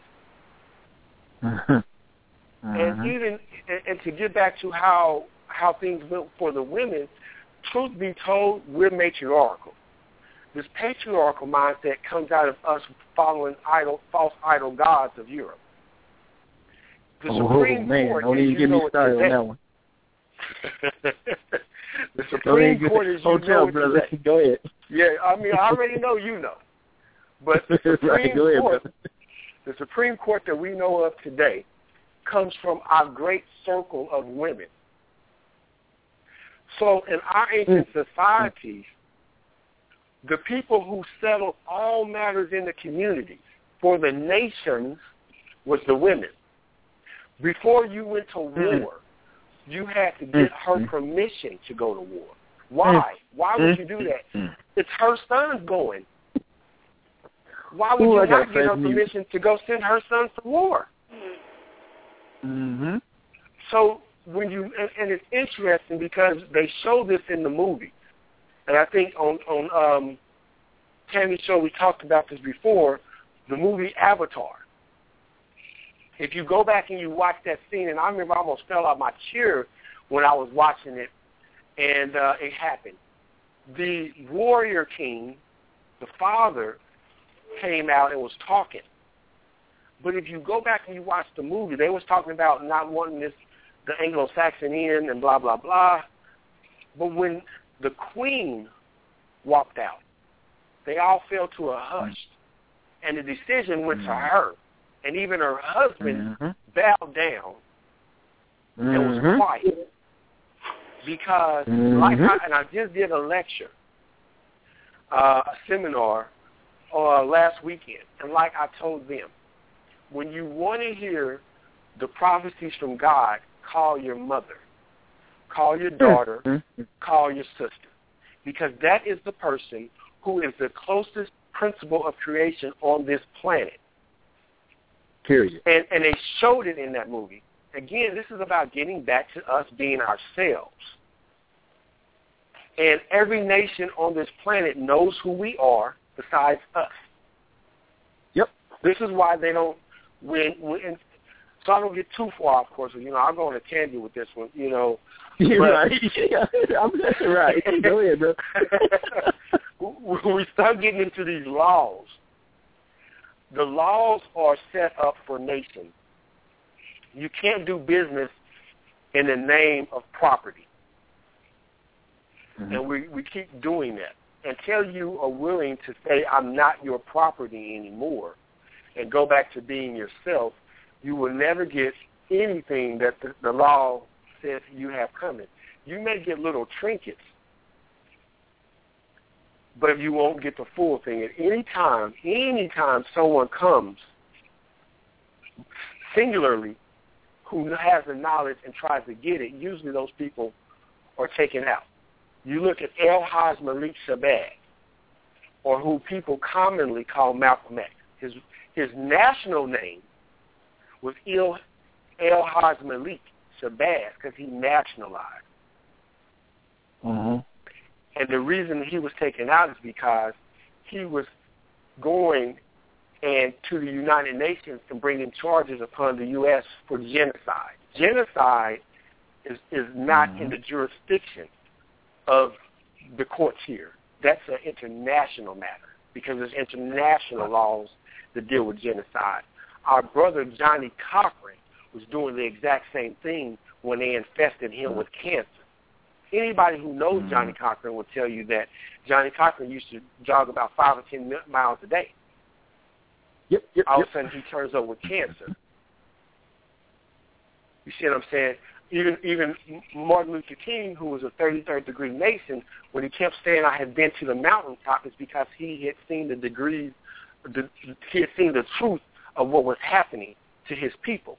Mm-hmm. And that's why he said I went to, I've been to the mountaintop. I may not get there with you because he knew that once you start revealing these Masonic secrets, that was, mm-hmm. they were going to take him out. That's why even if you look at mm-hmm. some of his last video, you see that him and Malcolm were bridging that gap. And even Martin said that I was rethinking his position and said that I don't know if it's wise for me to keep trying to get my people accepted into a burning house. Mm. Yep. Wow.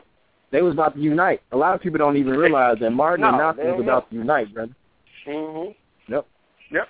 They don't realize that they always tried to keep them as enemies, but they were Mhm. coming closer and closer together, and that and that's why they had to go because as that happened, we probably would not be in the state that we are today. So there's a lot Would of people need to, you know, know that. Would not be. Absolutely. Would not be. You guys, do we have a time for a quick call? We do have another caller in. Yeah, we got a quick call. Yeah, so we pretty much Okay. wrapping up as far as today's session. Yeah. What we'll do, and I'm going to pull you in um, from the 508 area code, last four four five seven six. Caller, you're on the air with us. Hello? 50. Hi, how are you? Fine. Well, this is Michael calling. Oh, how you doing, Michael? How are we doing? I'm Um, good, I was- man. Good. I was calling, listening. So I was calling, listening, not to not to even take us further off in the other direction, but I keep thinking when you're bringing up um, supremacy clause for the Constitution, or at least the Sixth Article of the Constitution, and we're having a conversation from before, and not just about Black Wall Street, but um, about um, more specifically, were there any ever any attempts to rebuild that in those communities? Um, and how also how also assuming those names, those identities, assuming names such as black, are um, assuming other terms um, had those ramifications that most of us don't even know about our own history and our past and how we connect back to Tulsa.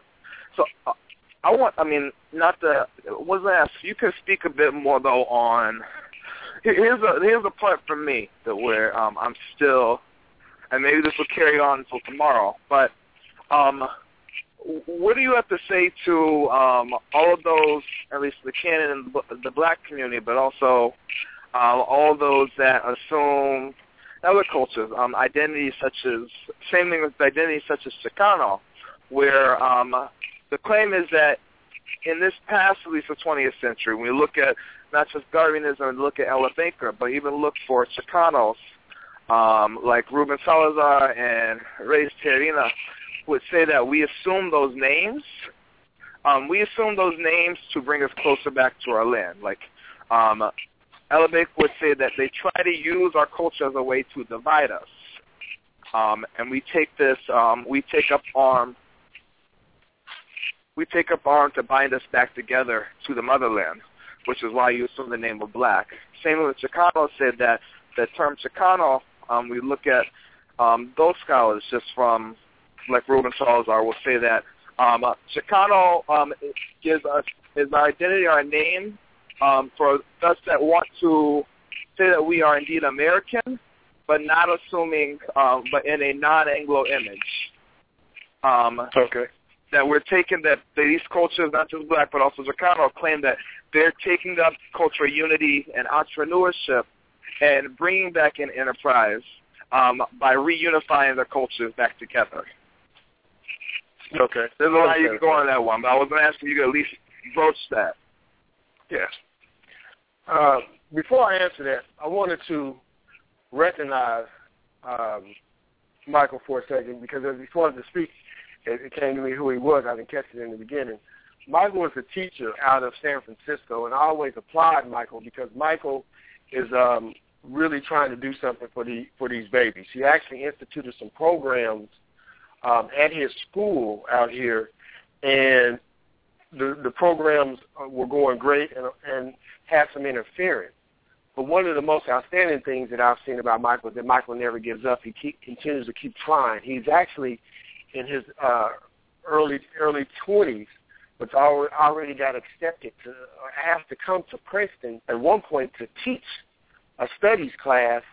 And I can't remember exactly what the studies class was, but for a person who's 26, 25, or somewhere around there to be asked to come to Princeton as a teach, as, excuse me, to teach, um, you know, to me really speaks to his abilities.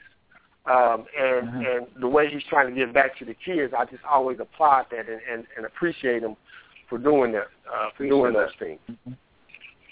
To answer your question, um, based on law, or let me go back. We are in the military occupation. Right.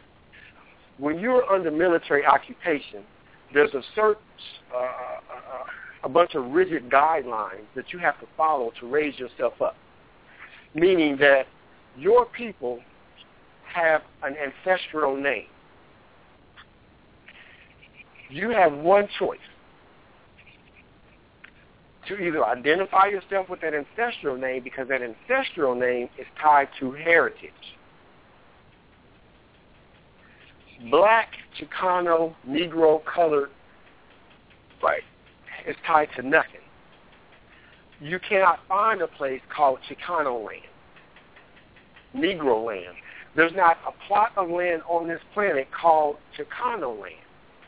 That's not to strip my my brothers and sisters um, from their heritage. It's to say that their heritage is not is not Chicano. The heritage is more. They are more. Mm-hmm. They are Asiatic. And and these things become divisive because you have Chicanos or Mexicans, so-called whatever.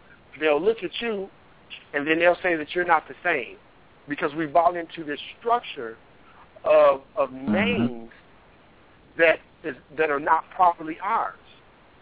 And so you look at you'll go and you'll look at a Chicano and and and they'll look at a Puerto Rican, which is just the craziest thing. They'll be like, "I'm Mexican, I'm Puerto Rican, identical people." slightly Right. Mhm. different in couple of characteristics, but the law says what the law says. The law says that you have to be a part of a nation. That's the law. That ain't. That's not up to contradiction. I mean, excuse me, a debate, because you are what your mother was, without contradiction. Whatever your mother is, you are. And when you go through read all angles of law, the child's um, status at law is always a derivative of the mother. So if the mother was free, the child was free. If the mother was a prisoner, the child was a prisoner. And so you tie yourself back to your mother. So when you go to Chicano, it's only going to go back to a few years to the person who invented it.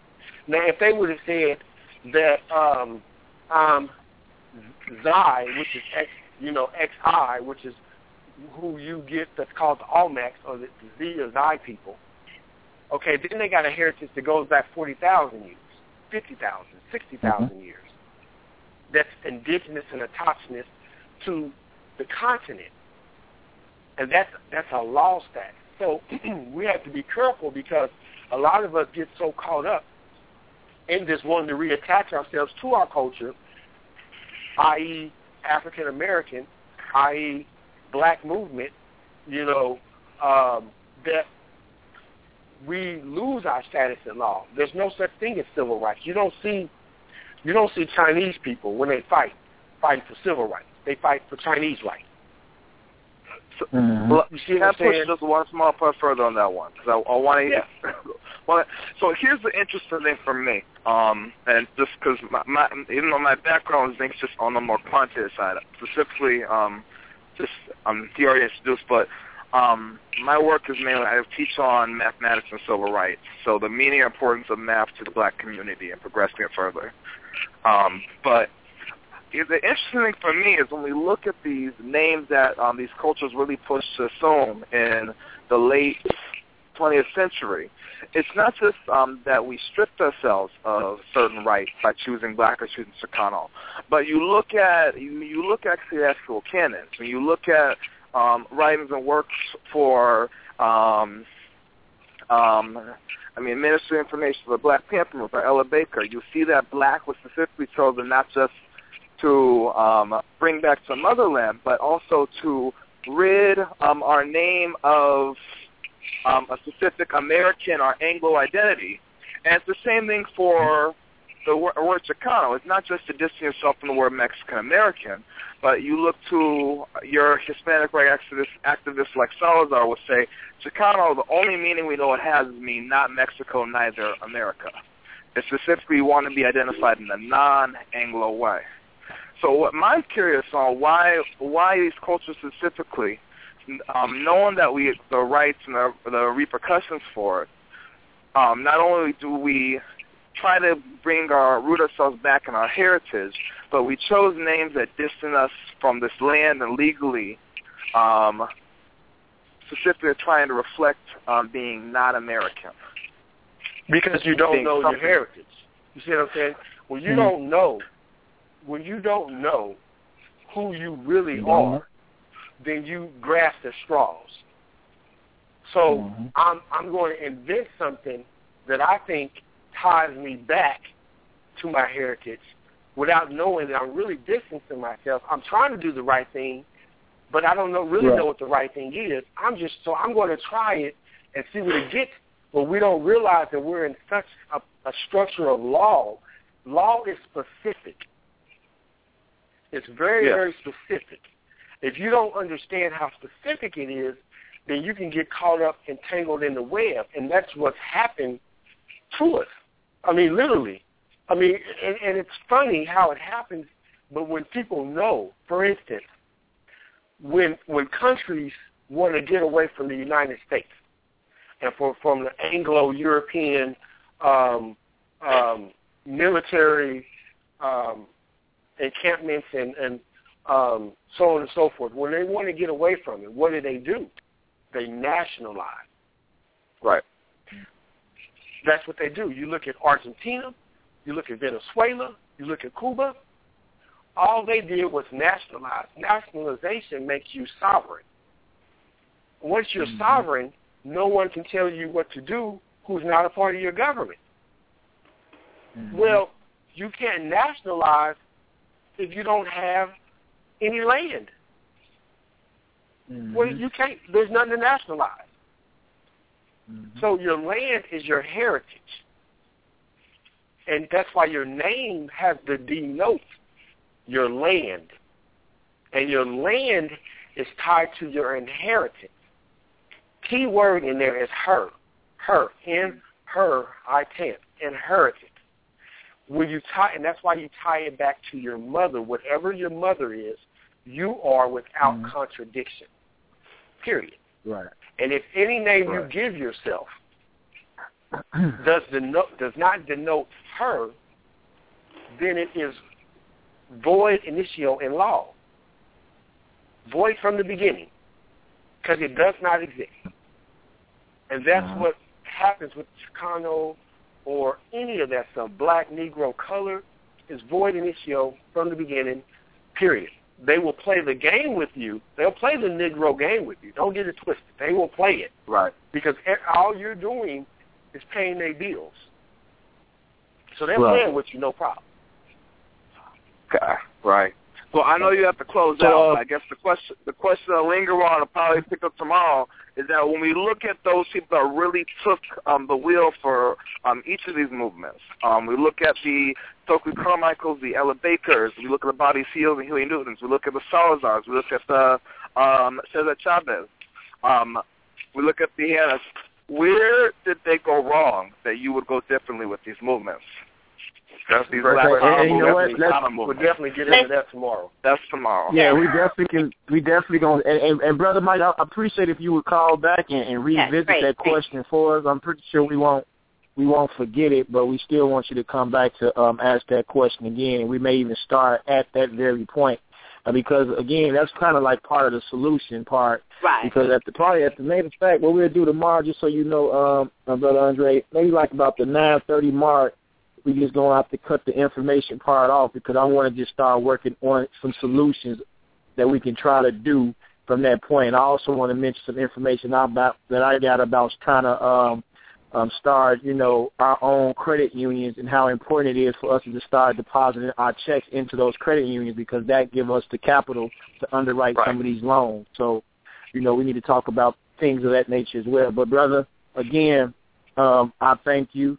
I'm sure Tammy feels the same way. We've been working on this show for probably like three months based on our schedules and stuff like that, but we finally hashed it in, and we want everybody to be sure to tune in tomorrow to the um, Butterfly Evolution show, the Anthony B Fly show. Uh, we thank you for being patient with us in, in, in, in, in the sense that we didn't take the normal amount of calls that we normally do, but to me it's more important about the information, and again, lastly, about the solution that we'll talk about more tomorrow. So, Hotep Brother and Tammy, good evening. I, I just want to Oh, yeah. ask everybody that's still listening on with us, uh, particularly if you have Facebook, share the the event for tomorrow. Um, you can get it off of my page or Anthony's or Andre's. So if you don't mind, share it on your timeline as well. Invite people to tune in tomorrow. Please. Yeah, please do.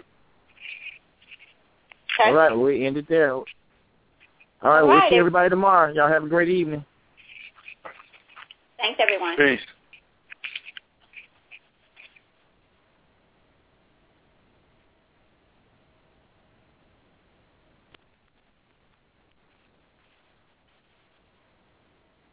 Hello, it is Ryan, and I was on a flight the other day playing one of my favorite social spin slot games on ChumbaCasino.com. I looked over the person sitting next to me, and you know what they were doing? They were also playing Chumba Casino. Coincidence? I think not. Everybody's loving having fun with it. Chumba Casino is home to hundreds of casino-style games that you can play for free anytime, anywhere, even at 30,000 feet. So sign up now at ChumbaCasino.com to claim your free welcome bonus. That's ChumbaCasino.com and live the Chumba life. No purchase necessary. Group. Void were prohibited by law. See terms and conditions. 18 plus.